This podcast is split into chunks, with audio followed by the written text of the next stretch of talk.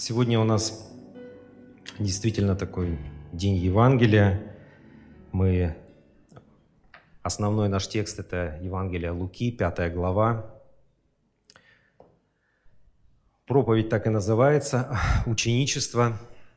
Ученичество – это путь длиною в жизнь. И, слава Богу, э, две предыдущие проповеди Олег Александрович открывал э, о том, что быть учеником, быть братьями, сестрами, быть в церкви э, здесь присутствует некая жертвенность. Он напоминал очень важные э, вещи для нас, чтобы мы никогда не забывали, что мы братья и сестры, что мы дети одного Отца, что мы имеем ответственность друг перед другом. Но сегодня мы будем говорить о очень важной черте э, ученика, о его верности. Кто вообще может быть учеником Иисуса Христа. Потому что Писание э, нас называет э, учениками, Писание называет нас детьми Божьими, Писание называет нас э, братьями, сестрами, много определений, но если мы откроем первые пять книг, а это 60 с лишним процентов Нового Завета, это четыре Евангелия, Деяния апостолов, то вы увидите, что в основном нас называют Писание учениками – 261 раз в первых пяти книгах Господь называет нас учениками. Это очень важная черта, о которой иногда как-то, ну, хочется быть ребенком, хочется как-то вот быть отцовским сыном. Но Иисус говорит, что вы мои ученики. И Он, обращаясь даже, когда призывал учеников на служение, в апостольское служение, Он им сразу говорил о очень важных характеристиках, об их верности, и мы сегодня об этом поговорим. Потому что мы должны с вами бодрствовать, дорогие. Сейчас непростое время, мы видите, что происходит. Каждый день больше болеют, умирают люди. И Писание нам показывает, что иногда просто эмоции, печаль, наши душевные переживания какие-то, может быть, просто какая-то физическая усталость. Помните юноша? Выпал из окна церкви. Он выпал из окна была домашняя церковь собиралась. Было несколько десятков человек, а он взял и выпал. Был юноша и нет юноши. Причем он может быть не виноват, потому что если внимательно почитать Писание, там написано, что служение затянулось до полуночи. Зажгли много огней, стало мало кислорода, но он выпал. И тогда вопрос, а где были братья и сестры, которые были рядом с ним – Почему никто не схватил его? Почему никто не поддержал его? А он выпал. Слава Богу, там был апостол Павел. Он спустился, помолился и воскресил его. Но так будет не всегда.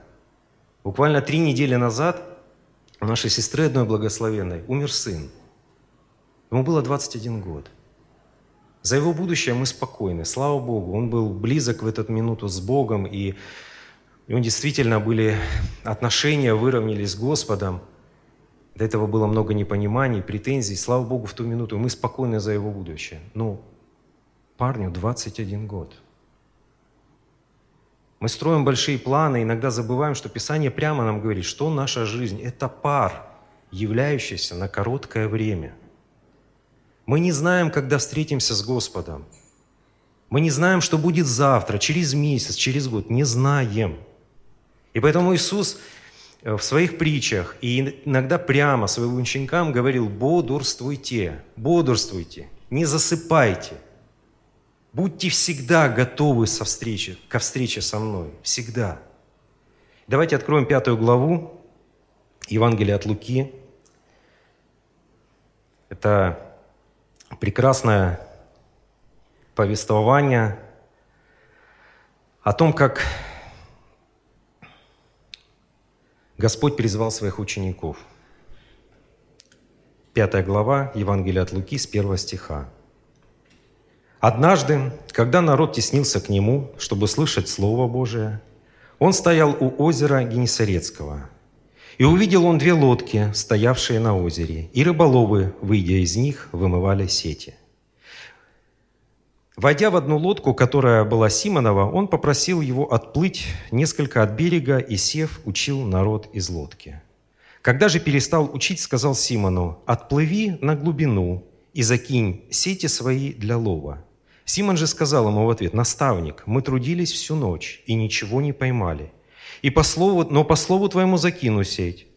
Сделав это, они поймали великое множество рыбы, и даже сеть у них прорывалась. И дали знак товарищам, находившимся на другой лодке, чтобы пришли помочь им. И пришли. И наполнили обе лодки так, что они начали тонуть. Увидев это, Симон Петр припал к коленям Иисуса и сказал, «Выйди от меня, Господи, потому что я человек грешный». Ибо ужас объял его и всех бывших с ним от этого лова рыб, ими пойманных. Также Иакова, Иоанна, сыновей Завидеевых, бывших товарищем Симону, и сказал Симону Иисус, «Не бойся, отныне будешь ловить человеков». И, вытащив обе лодки на берег, оставили все и последовали за ним. То есть, по сути, мы видим вот буквально в 11 стихах, как произошло, а, как стала первая церковь образовываться, как стали появляться первые ученики, как Господь призвал апостол, будущих апостолов. Знаменитое вот это озеро, здесь оно названо э, Генесарецким, она также называется э, Тавериадское море, Галилейское море. На самом деле это все одно и то же. Э, если кто-то там был, то вам легче представить. Это действительно такое достаточно объемное Озеро больше 20 километров в длину и в самом широком месте больше 10 километров. То есть такое внушительное. Более того, я вам скажу, что для Иордании и Израиля это единственный источник пресной воды. То есть для территории небольшого Израиля оно просто огромное. Действительно огромное. И что во времена Иисуса Христа, что э, во времена э, вот, современные, это была глухая провинция. Местных жителей, и сейчас мы там были несколько раз, э, у местных жителей это озеро не пользуется популярностью. Там э, сейчас э, всего один вид рыбы, карп. Его назвали именем апостола Петра. Кто был, знает, да. Но это чтобы нам, христианам, подороже продать. Это у них, они вообще уникальная страна, Израиль. Они вроде бы антихристианская, но заработать на туристах-христианах они, мягко говоря, не против.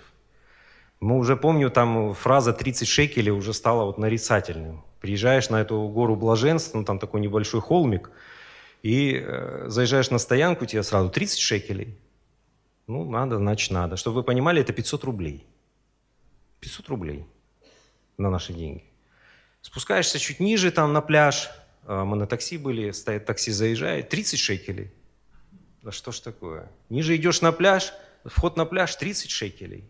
Хорошо, полотенце с собой из гостиницы взяли, потому что полотенце тоже 30 шекелей. А был тоже как раз конец сентября, погода чудесная, море как стекло, гладкое-гладкое. Я уже жене говорю, слушай, вот чуть-чуть веры не хватает, вот, чтобы пешком пойти, вот как Петр. Вот чуть-чуть веры хватает, но не пошел. Но не пошел не потому, что веры не хватало, потому что побоялся, что рука опять вылезет и скажет 30 шекелей. Ну, поэтому будьте готовы, когда будете все это закончиться. Израиль, конечно, надо посетить хоть раз в жизни, потому что Библия оживает, и вы, все, что мы читаем, оно действительно у нас становится перед глазами, мы понимаем расстояние, мы понимаем причины многих вещей, мы понимаем слова, мы начинаем жить. Библия, она больше проходит через наше сердце, глазами мы начинаем видеть и читать то, что написано – на бумаге. Итак, переходим к этому тексту. Обратите внимание, что с самого начала а, кое-что сразу бросается в глаза. Однажды, когда народ теснился к нему, чтобы слышать Слово Божие.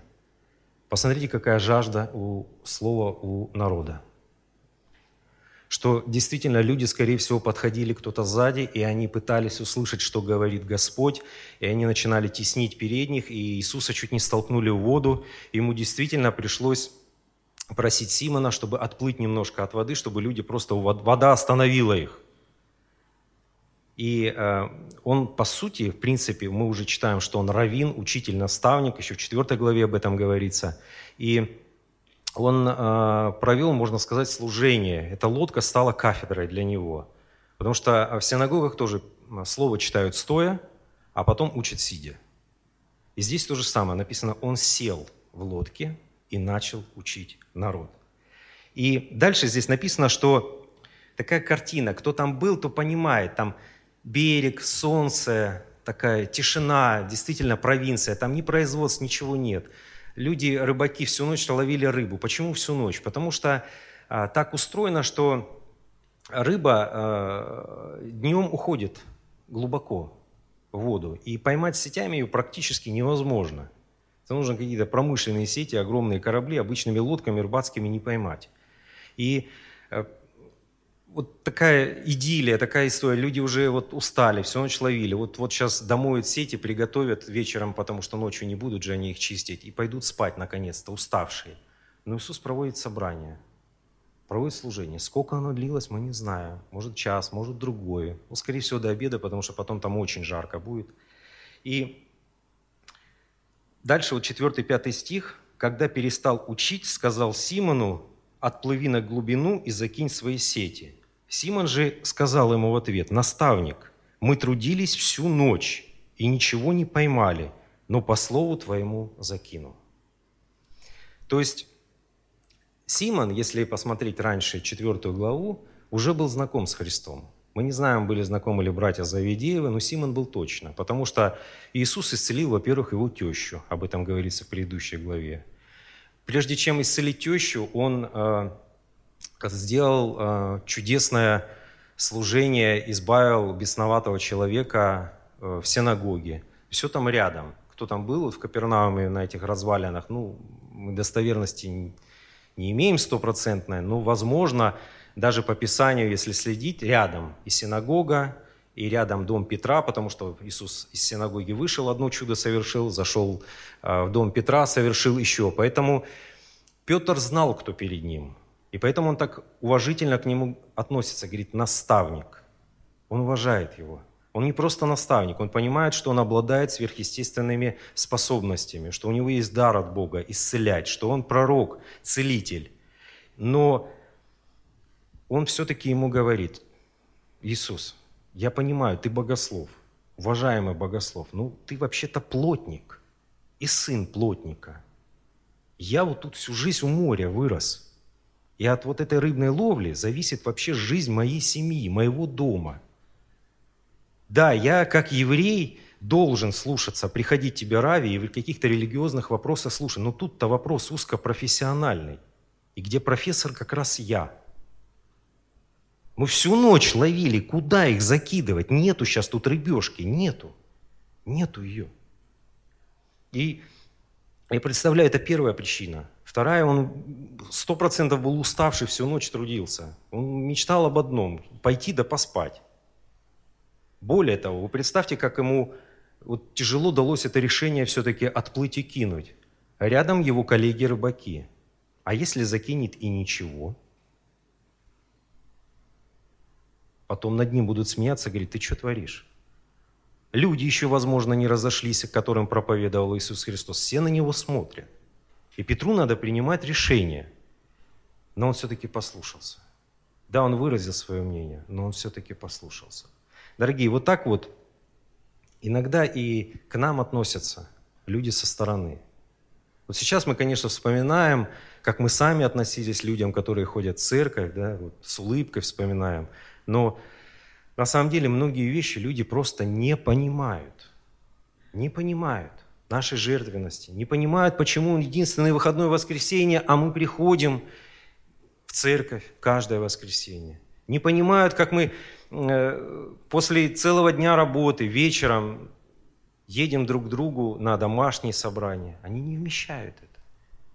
И согласитесь, иногда это тяжело. Ты действительно устал физически, ты на грани, а надо ехать. Я понимаю этих людей, потому что у нас домашнее собрание вообще в Адлере – я как представлю иногда это по пробкам туда, по пробкам назад. Но потом, переступив эту черту, когда вот ты понимаешь, что это богоугодная жертва, эти собрания очень вдохновляют. Возвращаешься с этих собраний действительно бодрым, какие-то откровения получаешь, наполненный словом, даже небольшие чудеса происходят. Честно говорю, вроде бы мелочь, но все равно Бог ободряет и показывает, э, что так должно быть, что домашнее собрание – это часть нашей жизни. Буквально месяц назад э, старшая дочка звонит, говорит, не могу сдать. Она там, у врачей есть следующий этап, это ординатура поступить. Не могу, говорит, документы сдать, помолитесь. Э, потом за одну сестру она болеет и в Питере проходит лечение, тоже помолились. После служения буквально дочь звонит, все сдала. Все сдала, все документы, все нормально. Через несколько дней сдает экзамены. И в те университеты, которые не могла поступить за огромные взятки, просто в два зачислили сразу. На один даже бюджетный, но в другой регион. Вот так вот раз и все. Просто по молитве. И это вот небольшие вот такие, Бог дает чудеса, поддерживает нам, показывает, что это все не бесполезно, что это все не бесплодно, что это действительно, это дает плод в нашей жизни. А лет 10 назад действительно у нас был, это уже было серьезное чудо для меня. Для меня, да. Потому что я заболел не на шутку. У меня температура была под 40. Знаете, когда под 40 температура, тебя кидает из стороны в сторону. Ты уже не понимаешь, не в адеквате, ты уже не понимаешь, что происходит вокруг тебя. Все вот мелькает. Жена с детьми пошла на домашнее собрание помолиться за меня. Я уже там сел на балкончике в кабинете, там завещаница накорякал там. Серьезно. Мини-завещаница написал такое, там рекомендации, просьбы, пожелания. Потому что испугался не на шутку. Помню, только жена пришла, я там что-то буркнул, мне так плохо, что-то поздно. Она говорит, за тебя же молились, тебе привет, благословения. Я говорю, меня молились. Да, молились, еще как молились, все хорошо. Встаю утром, дорогие, Ничего. Ни насморка, ни кашля, ни температуры. Сбить ничем не мог. До 39 сбивал и счастлив был. А тут сбить ничего. Еще день проходит, ничего. На третий день уже в спортзал пошел. Думаю, может, мне уже там приснилось это. Потом смотрю на завещанице, думаю, нет, все нормально. Такой почерк сразу понятно, нормальный человек не напишет. Поэтому, дорогие, не игнорируйте, не игнорируйте домашние собрания, не обкрадывайте себя благословениями сами. Это действительно часть нашей жизни. Мы вот иногда вот собираемся, кто-то вот у нас в гостях были три недели назад, братья-служителя из Камчатской церкви, гости, мы потом общались, они вот рассказывали, сейчас мы смеемся, улыбаем, а тогда люди-то не изменили мнение о нас. Он рассказывает, говорит, он был а, офицером полиции, ну тогда милиции. И у него, естественно, подозрительность к людям была. И вот он пришел в церковь, представляете? И тут ему коллеги говорят, ты куда пошел? Ты без дома, без квартиры, без магазина останешь. Куда пошел? У них одни деньги на уме. А получилось так, что он купил аквариум домой, и к нему пришел человек аквариума. Он сидит, лицо знакомое, но не может вспомнить кто. Потом вспомнил, аж похолодел, а там рецидивист, авторитет. Он в ужасе такой, боже мой, кто пришел ко мне и аквариум. А тот так благовествует ему аккуратно, так с любовью. Тот думает, позвонил к друзьям, слушай, что там, как, как он говорит, да, это он, говорит. И бандиты за ним следят, и мы за ним следим. Никто не верит, что так вот можно измениться, взять и вот так вот в церковь ходить. И ну так аккуратно, ему заинтересовало, он приходит в церковь, вот. Прихожу, говорит, смотрю, а там на прославление, там еще похлеще. Вся рука в печатках, зоновские наколки, а он на бас-гитаре, там дын-дын-дын. Я ну куда я попал? Куда я попал? Но потом полгода проходит, год проходит, два проходит. Никто у него чего-то, квартиру никакую-то не просит, никто у него магазин не просит. Наоборот, только Бог стал его больше и больше благословлять. Магазин сейчас вот э, в торговый центр превратился, он служит Богу и благовествует, и благовествует, поверьте, судьям. Он как был офицером высоких, у него друзья, вот такой вот круг, судьи, мэры, там, благовествуют вот таким людям. В своем, как бы на своем месте служит. Поэтому, дорогие, будьте готовы, что о нас будут думать, что мы безумны ради Христа. Это нормально. Это нормально. Покрывайте все любовью. Продолжаем дальше. 6-7 стих.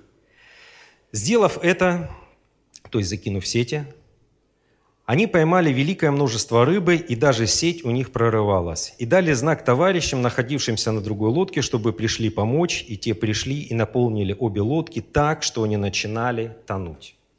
В Израиле э, в, в, в одном из выставочных комплексов стоит э, как бы макет лодки, ее недавно так а, нашли случайно – и она ее как бы воссоздали, дополнили, и мы понимаем, вот это та лодка, которая, э, на которой рыбачил и Петр в том числе. Она достаточно огромная. Представьте, 8 с лишним метров длиной, 2,30 шириной и метр 30 высотой. То есть что, я к чему это говорю? Чтобы мы понимали, что чтобы такие огромные лодки начали тонуть, там должны быть тонны рыбы. Тонны в каждой тонны рыбы должно быть. То есть они, возможно, когда стали вытаскивать эту рыбу, они просто ну, не видели даже, наверное, своего того количества столько рыбы за всю свою жизнь. Никогда.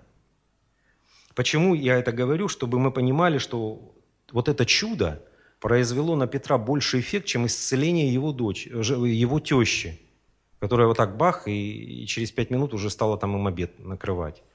Бесноватого, там написано в 4 главе, ужас объял всех людей, ужас объял всех людей, что он исцелил бесноватого. Но на Петра вот это вот чудо произвело гораздо больше впечатления. То чудеса исцеления были над конкретно одним человеком. Тут же понимание у Петра было одно, что кто перед ним, кто может себе позволить повелевать природой. Потому что Петр там всю жизнь жил, и его э, предки, он прекрасно знал, что это невозможно. Невозможно. Он увидел, что перед ним действительно тот, кто может повелевать природой, а это может делать, нарушать законы, которые же и сам создал только Господь. Только Господь может останавливать солнце, только Господь может согнать эту рыбу, вопреки всем законам природы того местности. Только Бог. И мы читаем дальше, что он говорит, выйди от меня, выйди. Он осознал свою греховность, он осознал, кто перед ним. Но Иисус не вышел. у него другая природа. Он, наоборот, пригласил их к себе, он еще ближе их сделал к себе. Это природа Христа, наоборот, утешать нас, спасать нас, благословлять нас, не отталкивать никогда. Это мы, люди, наоборот, иногда можем от Него отвернуться. И вот одиннадцатый стих, очень важный стих, дорогие – и вытащив обе лодки на берег, как они их бедные вытаскивали, там просто тонны весят, оставили все, еще раз, оставили все и последовали за ним. Вы можете себе представить? Они, возможно, этого чуда ждали всю свою жизнь. Кто-то свои долги там бы из друзей Петра там или братья Завидеева погасил. Ну вот, наконец-то лодку бы еще купили. Петр, может быть, наконец-то дом построил бы для тещи, отселил бы ее или наоборот себе бы построил, устал у нее жить. И вот все, вот казалось бы, ну все, вот оно чудо, мечта, которая вот решает все мои вопросы. Представляете? А поверьте на себе пройденный этап чем больше у тебя благосостояние, тем тебе все сложнее, сложнее и сложнее служить Господу. Поверьте, это еще сложнее. И вот у них вот такое чудо. Но они оставляют все и идут за Ним. То есть идти за Христом, мы должны понимать, что мы должны оставить все земное. Какое бы оно ни было вот огромное, какое бы оно ни было дорогое, какое бы оно ни было вовремя, нужно оставить все – земное и идти за ним. Итак, какие выводы мы сделать можем, дорогие? Какие характеристики из этого отрывка мы можем э, сделать? Во-первых, мы заметили с вами, что Петр имеет свое мнение. Господь всегда дает нам свободу выбора. Ты можешь послушаться, можешь, Петр мог закинуть, мог не закинуть. Бог всегда нам дает свободу выбора. Петр даже высказался, но все-таки потом сделал но все-таки потом сделал. Если для нас, дорогие, Иисус не просто Господь, ой, не просто учитель, а вот именно вот Господь, как его открылся ему Петр, мы должны понимать, что они бросили все и пошли за ним, что Бог не оставит. Бог не оставит. У апостолов были жены. Писание нам четко говорит. И у брата, братьев Иисуса Христа, и у апостолов, и у Кифи Павел пишет. У них были жены, у них были семьи. Более того, Иисус свою мать оставил на попечение Иоанна. Но их доверие, их вера вот эту перешагнула черту. Они понимают, что идя за Ним, Бог не оставит их. Бог не оставит. Бог не только дает им будущее, но и здесь на земле будет заботиться о них. И какой пример нам показало вот поведение учеников? Иисус им говорит, отплыви на лодке, Симон, помоги мне в служении. Он так и делает. Потом он говорит, закиньте сети, вопреки логике человеческой. Закинь, профессиональному мнению, закиньте сети. И они так и делают. Потом он говорит, оставьте все земное, будьте ловцами уже человеков, а не рыбы. Бросьте все, пошли со мной. И они пошли. И первый вывод, дорогие, самый важный для нас, что ученик, он будет послушен словам учителя. Ученик будет послушен всегда словам учителя. Даже если они кажутся какими-то нелогичными здесь, мне сейчас. Им открылось все потом, попозже, со временем, и многое открылось. Даже если мы чего-то не понимаем, верного ученика определяет одну важную как бы, характеристика. Он послушен словам учителя. Они Христа, поверьте, дорогие, знали еще меньше, чем мы с вами. Мы сейчас знаем всю историю – мы знаем весь путь земной, мы знаем потом воскрешение, мы знаем Пасху, мы все знаем. Они не знали ничего. Кто-то его видел первый раз, возможно, братья Завидеевы и люди, которые были с ними. Но они пошли. Если прибудете в Слове Моем, то вы истинно мои ученики. Иоанна 8:31. Прибудете. Это слово, значит, должно быть внутри нас. Это слово должно входить в нас, должно исходить нас. Это слово должно быть вокруг нас. Это слово должно управлять нашей жизнью. Вот что значит пребывать и стоять в слове. Второе. Самое главное, начинается отрывок, вы заметили, что люди, какая жажда была по Слову Божьему. Люди теснили Иисуса Христа к воде. Вот такая жажда по Слову Божьему, дорогие, должна быть и у нас – Каждая проповедь, каждое служение, вы должны к этому относиться как к учению для возрастания. Не просто написать потом в комментариях «Спасибо, пастор, хорошее слово, благословенно, все отлично, но вы же учителя, вы учите нас». Нет, дорогие. Писание нам четко говорит, Евреям 5 глава с 11 стиха, «О сем надлежало бы говорить много, но трудно истолковывать, потому что вы сделались неспособны слушать. Ибо, судя по времени, вам надлежало быть учителями, но вас снова нужно учить первым началом Слова Божия. И для вас нужно молоко, а не твердая пища. Всякий, питаемый молоком, не сведущ в слове правды, потому что он младенец. Твердая же пища свойственна совершенным, у которых чувства навыкам приучены к развлечению добра и зла. Это написано церкви. Мы все царственное священство, мы все святые люди, все люди взятые в не только учителя, дорогие. Мы все, э, вот пример разбойника на кресте, мы все его прекрасно знаем. Он покаялся, он обратился, он уверовал в Бога, и тут же вечером был уже на небе у Иисуса Христа. Но это исключение. Для всех остальных – после того, как мы приняли Христа от обращенных, идет путь к ученичеству. Вы посмотрите, что было в 90-е годы. Никого не, э, в коем случае не обвиняю. Это было время такое. Учителей не хватало. Некому было поливать. Семена сажали, евангелизации были благословеннейшими. Люди каялись. Я помню, братья посчитали в одной крупной сочинской церкви за 11 лет а, по Евангелиям, которые раздавали каждому, который покаян, 10 тысяч человек покаялось. 10 тысяч. И только единицы стали служителями. Несколько сотен, разбросанные по городу и так по стране, остались веры. Где все остальные? Где? Мы их обращали, мы их подводили к молитве покаяния, но учениками их не делали. И время такое было, потому что действительно многие здравые верующие люди, сотни тысяч людей, которые были в советское время здесь научены в слове, наставлены, зрелые верующие, они уехали за границу. В Германию, в Америку. Их не было. Некому было учить. Поэтому мы должны делать выводы из этой истории, как мы много потеряли. Мы должны понимать, что мы как ученики, действительно, и проповедь так называется. Ученичество – это путь длиною в жизнь. Мы должны учиться всю жизнь, дорогие. Апостолы в своих посланиях писали о том, что э, тот же апостол Иоанн писал «дети, юноши, отцы». Апостол Павел писал «душевные, плотские, духовные» о христианах.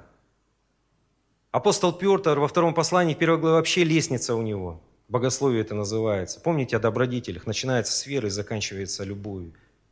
Любовью. Он так и пишет, что если будете умножать это, будете твердым делать свое призвание, тогда вам откроется свободный вход в Царствие Божие. А ну так не получишь от Царства Божие.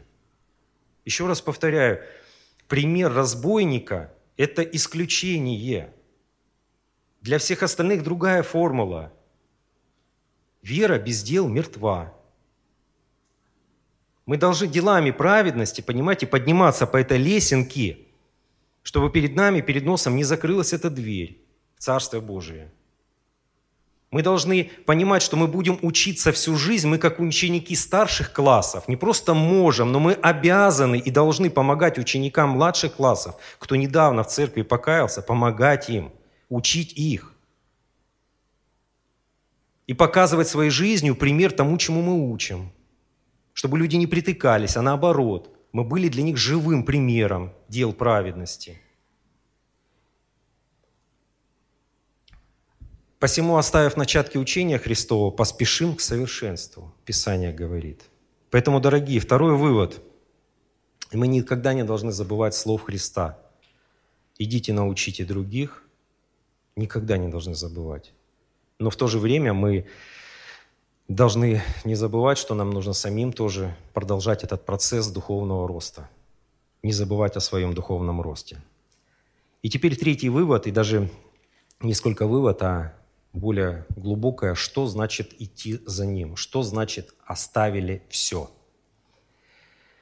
Как я вам говорил, сегодня будет слово такое немножко бодрящее, достаточно твердая пища для нас – Потому что Иисус в этом же Евангелии от Луки продолжает в 9 и 14 главе эту очень важную для нас тему. Что значит идти за Ним?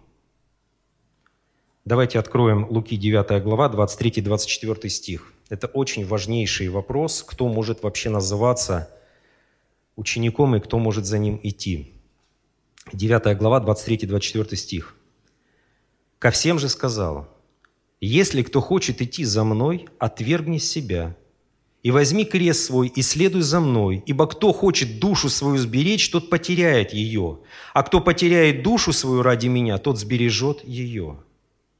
А дальше, в 14 главе, давайте откроем 25 стих, еще тверже Иисус говорит. 14 глава, 25-27 стих. «С ним шло множество народа, и он, обратившись, сказал им, если кто приходит ко мне и не возненавидит отца своего, и матери, и жены, и детей, и братьев, и сестер, а при том и самой жизни своей, тот не может быть моим учеником. И кто не несет креста своего, идет за мной, не может быть моим учеником.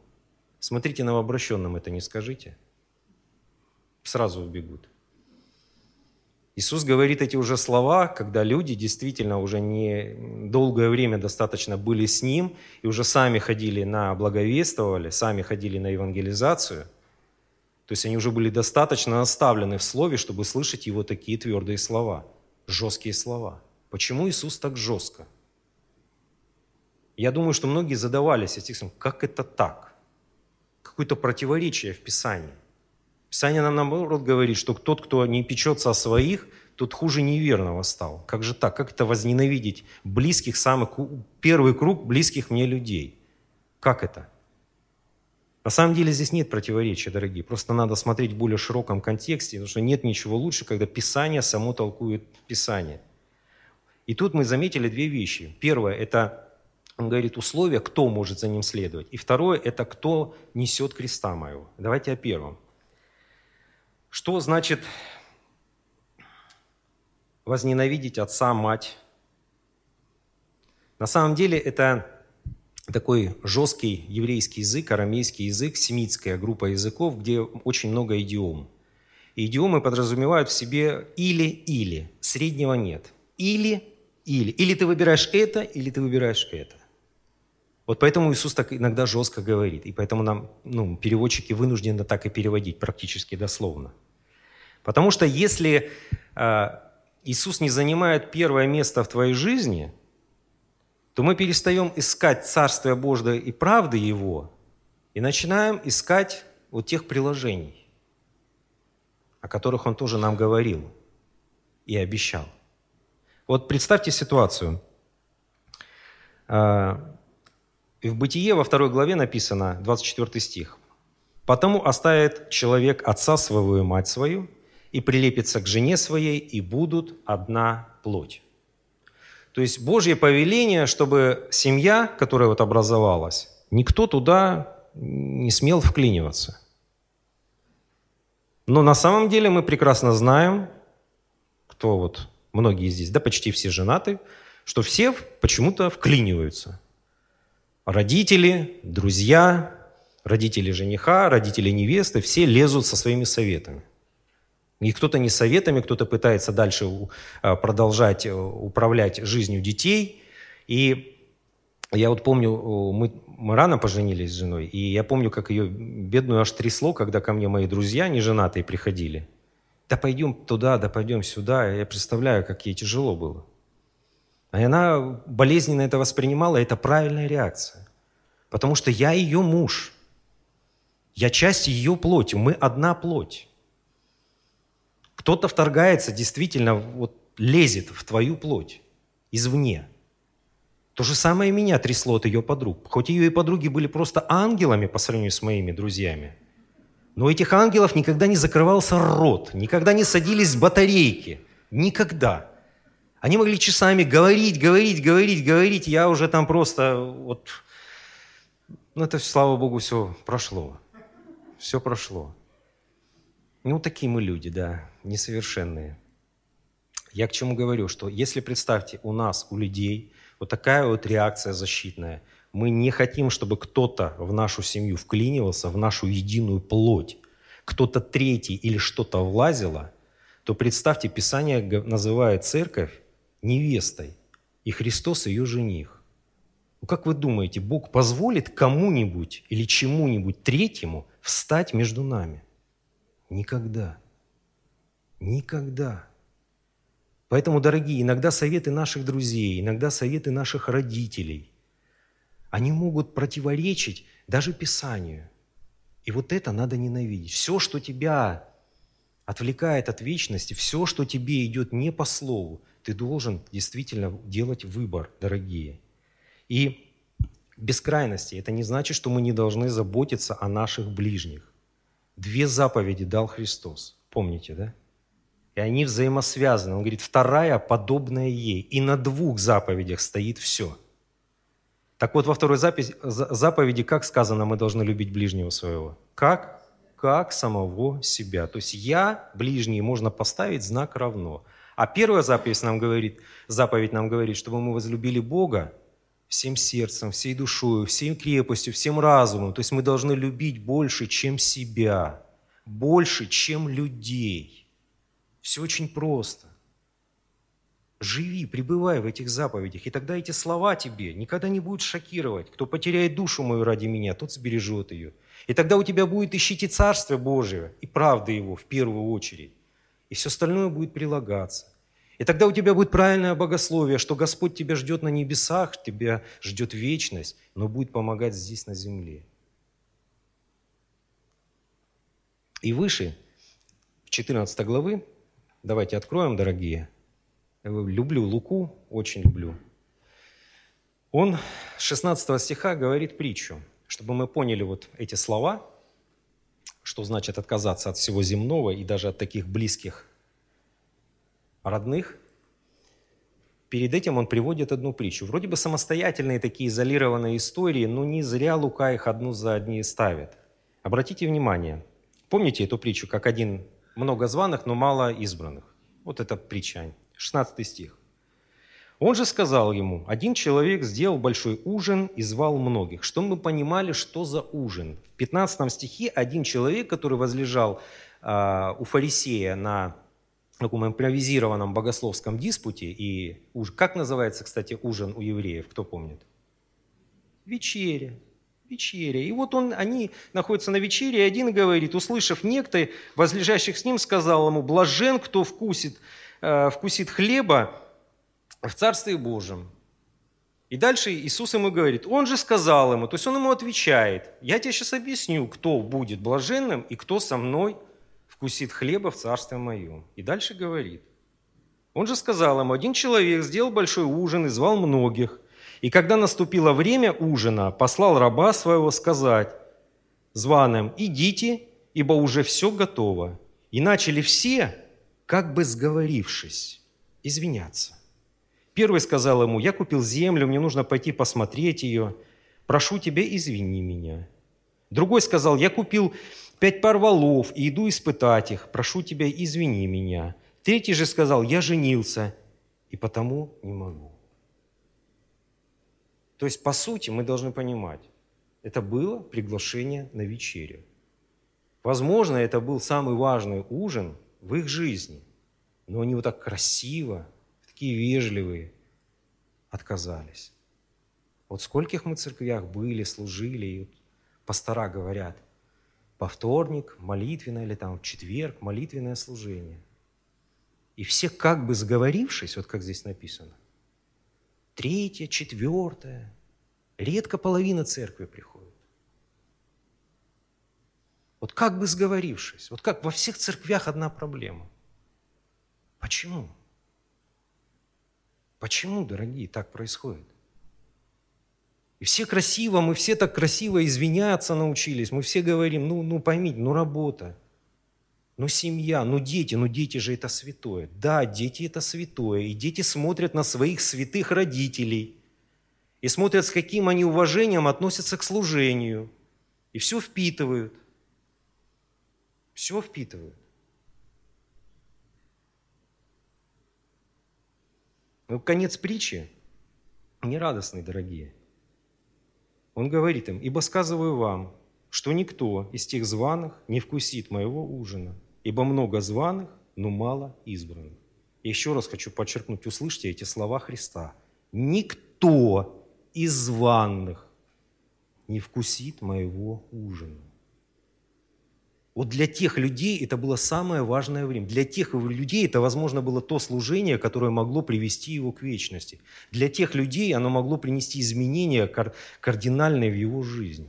А они не пришли, вежливо извинились. Поэтому, дорогие,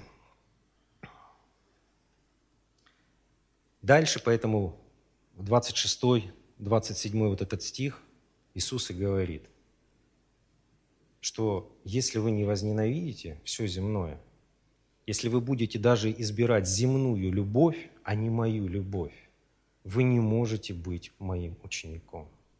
Только я могу быть у вас на первом месте. Только я.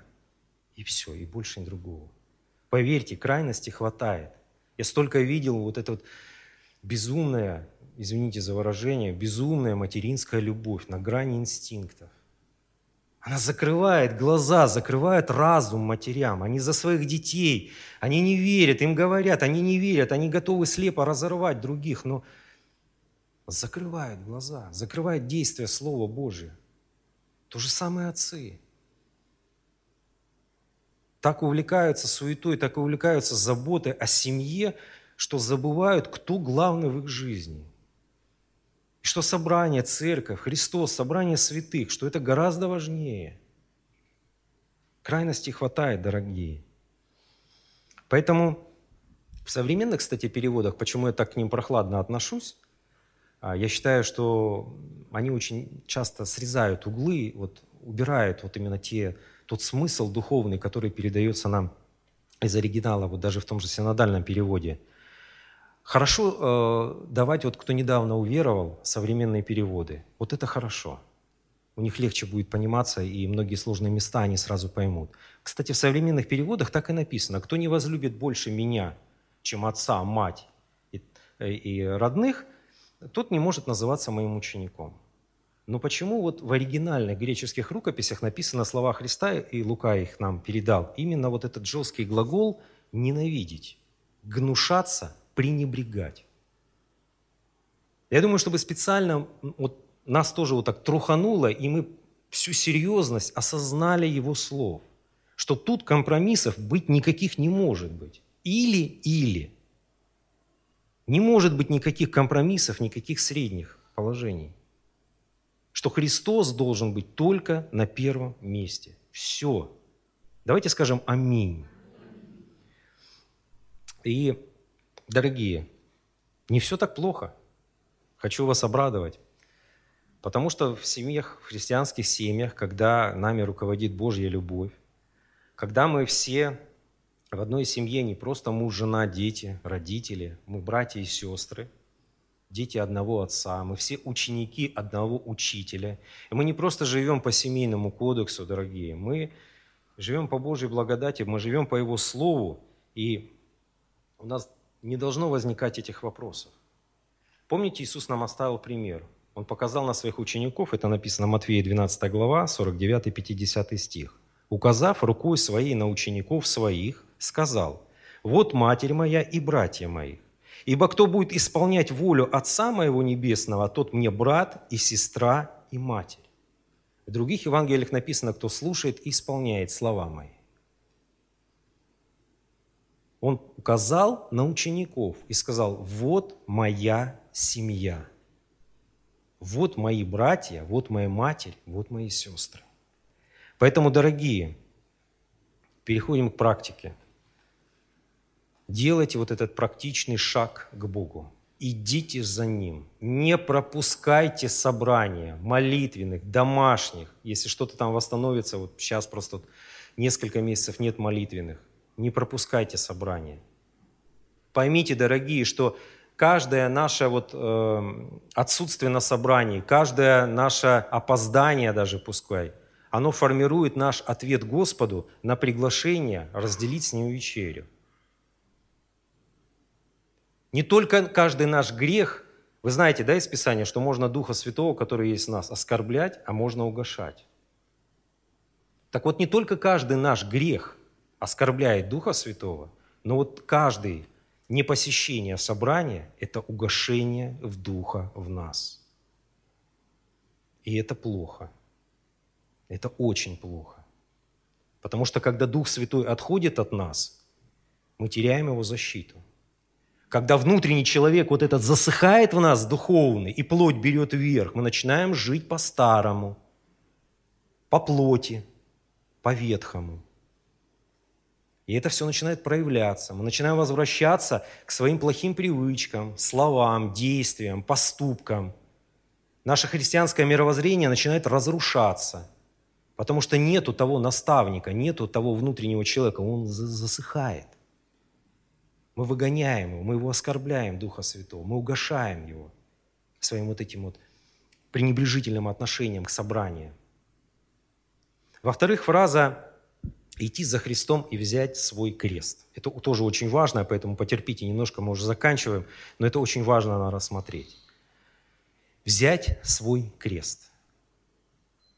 Я знаю, что некоторые делают это буквально, по-моему, в Филиппинах по телевизору видел, где-то там в Малайзии братья-католики берут огромные кресты такие деревянные, неподъемные, и тащут, показать всем, что они ученики Христа.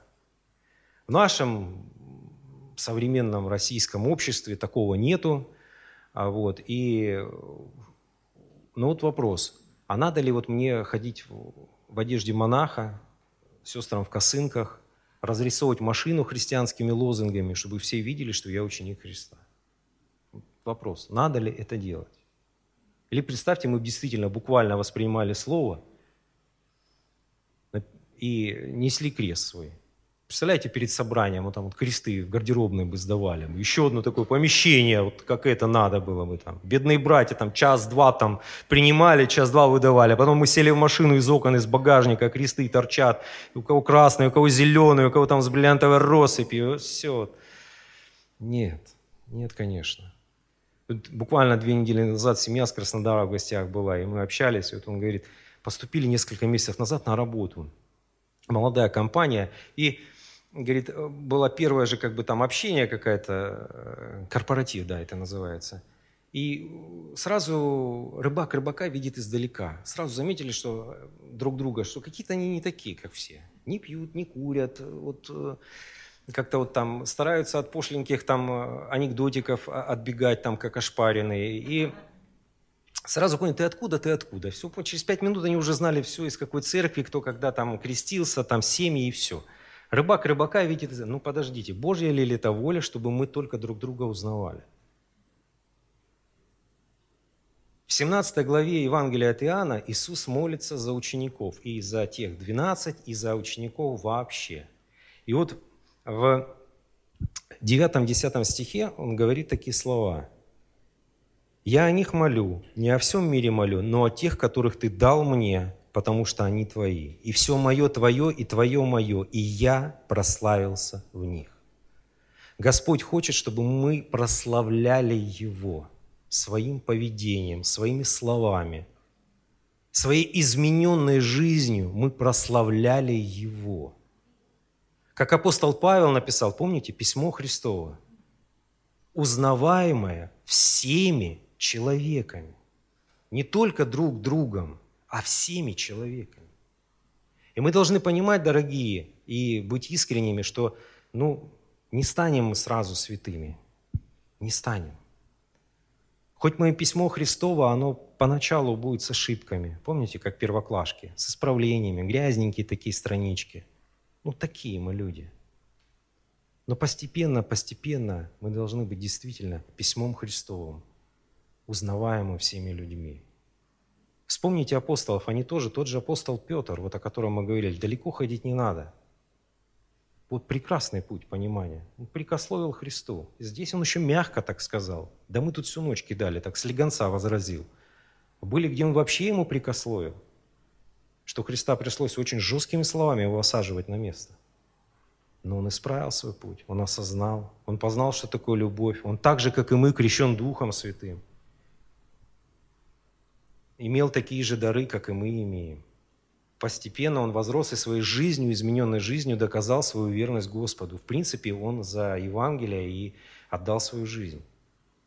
Его убили за проповедь Христа.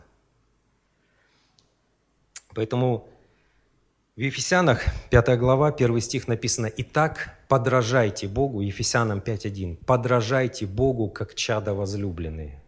Подражайте учителю. Смотрите на его учение. Что-то, если хотите сделать, подумайте, а что бы сделал бы на моем месте Иисус? А что бы сказал бы на моем месте Иисус? Потому что смотрите на, э, как Иисус относился к людям. Это очень важно. На Его милость, Его бессмерную милость. Как Он любил и миловал и прощал тех людей, от которых общество отвернулось. Отвернулось. И это очень важный пример для нас, дорогие. Его били. Да, мы не пойдем на крест, как он. Нас не будут распинать. Но его били, посмотрите на своих обидчиков. Его оскорбляли, а он молчал. Ему вынесли приговор смертельный, стали приводить его исполнение, а он молится за них. Прости Господь, ибо не знают, что творят. Он молится за них, людей, которые совершают зло. Вот такие примеры мы должны брать с нашего учителя. В первом послании Иоанн 2.6 написал такие слова. Простые-простые. Кто говорит, что пребывает в нем, тот должен поступать так, как он поступал. Вот так вот просто-просто. Поступайте, как поступал Христос. Все. Читайте Евангелие, читайте Деяния апостолов, как стали поступать апостолы по Его Слову. Наполняйтесь этим. Шаг за шагом мы будем потихонечку, потихонечку, должны, по крайней мере, преображаться в Его образ. И мы должны понимать, что даже если мы где-то упали, мы должны встать, отряхнуться и идти дальше. И идти дальше за Ним. Не забывая, дорогие, что наказание на своем месте. Бог любит нас. Он четко в своем слове сказал, кого я люблю, тех обличаю, а потом наказываю. Если мы вот не послушали Слово, обличающее нас, не остановились вовремя, то потом последует наказание. Но опять же, наказание из любви к нам, чтобы мы проснулись вовремя и не выпали, как тот ученик из окна, чтобы мы остановились вовремя, протрезвились, посмотрели на свою жизнь реально, а что мне мешает нести мой крест, быть искренним самим собой – смотреть, над чем надо работать, смотреть, где мне нужно действительно вот просто буквально слово за словом повторять, как делали апостолы или мой Господь Иисус. Потому что действительно, дорогие, наше будущее, оно стоит того. Господь не только нам здесь благословляет и дает надежду и опору здесь на земле, но посмотрите, какое прекрасное будущее Он нам обещал. Иоанна, 14 глава, с первого стиха. «Да не смущается сердце ваше. Веруйте в Меня и веруйте в Бога. В доме Отца Моего обителей много, а если бы не так, я бы сказал вам, я иду приготовить вам место. И когда пойду и приготовлю вам место, приду опять и возьму вас к себе, чтобы и вы были, где я, и куда я иду, вы знаете путь. Но согласитесь, что мы все путь знаем. Знаем. Все, что я сейчас скажу, вы все знаете и не раз слышали. Не пропускайте собрание. Не поддавайтесь плоти, не поддавайтесь эмоциям, не поддавайтесь душевности, не обкрадывайте себя благословений, которые вам приготовил Господь. Не пропускайте собрания никакие, какие бы извинительные формы они не принимали, не пропускайте, не угошайте Духа Святого. Читайте Писание, наполняйтесь им, разбирайте дома с детьми, углубляйтесь в него. Разве вы этого не знаете? Все прекрасно знают этот путь. Но просто надо жить. Нужно практиковать эту новую жизнь, христианскую жизнь. Надо жить по Слову. Все очень просто, дорогие. В 118-м псалме и апостол Петр об этом говорит, что Слово, мое, Слово Твое – светильник ноге моей. Только Слово может нас вовремя остановить. Только Слово действительно дает нам вот тот свет. Вот сколько притч много и сколько вот образов зерна, заметили, да, в Писании есть. Что зерно надо поливать, что зерно тянется к свету. Обратили внимание, да, вот асфальт есть, бетон, сорняки лезут. Лезут, никому не нужные сорняки лезут к свету, потому что так Богом все устроено, это Его закон. Если мы не будем наполняться светом, если мы не будем изучать Слово, если мы не будем знать Слово, то как мы будем жить по нему? Как? Это невозможно, дорогие. Только Слово может нас вразумить и остановить. В Марке 4 главе, когда он говорил о притче о сеятеле, Иисус сказал такие слова, когда уже расшифровывал ученикам значение этой притчи, он говорит, «Но в некоторых заботы века сего обольщение богатством и другие пожелания, входя в них, заглушают слово, и оно бывает без плода. Не позволяйте вот этой суете, заботами земными заглушать вас в слово. Давайте встанем, давайте помолимся, дорогие, чтобы это слово, которое мы с вами прочитайте, домой придете, пожалуйста, огромная просьба. Прочитайте всю 14 главу от Луки. Там есть еще места, которые помогут нам понять, почему Иисус,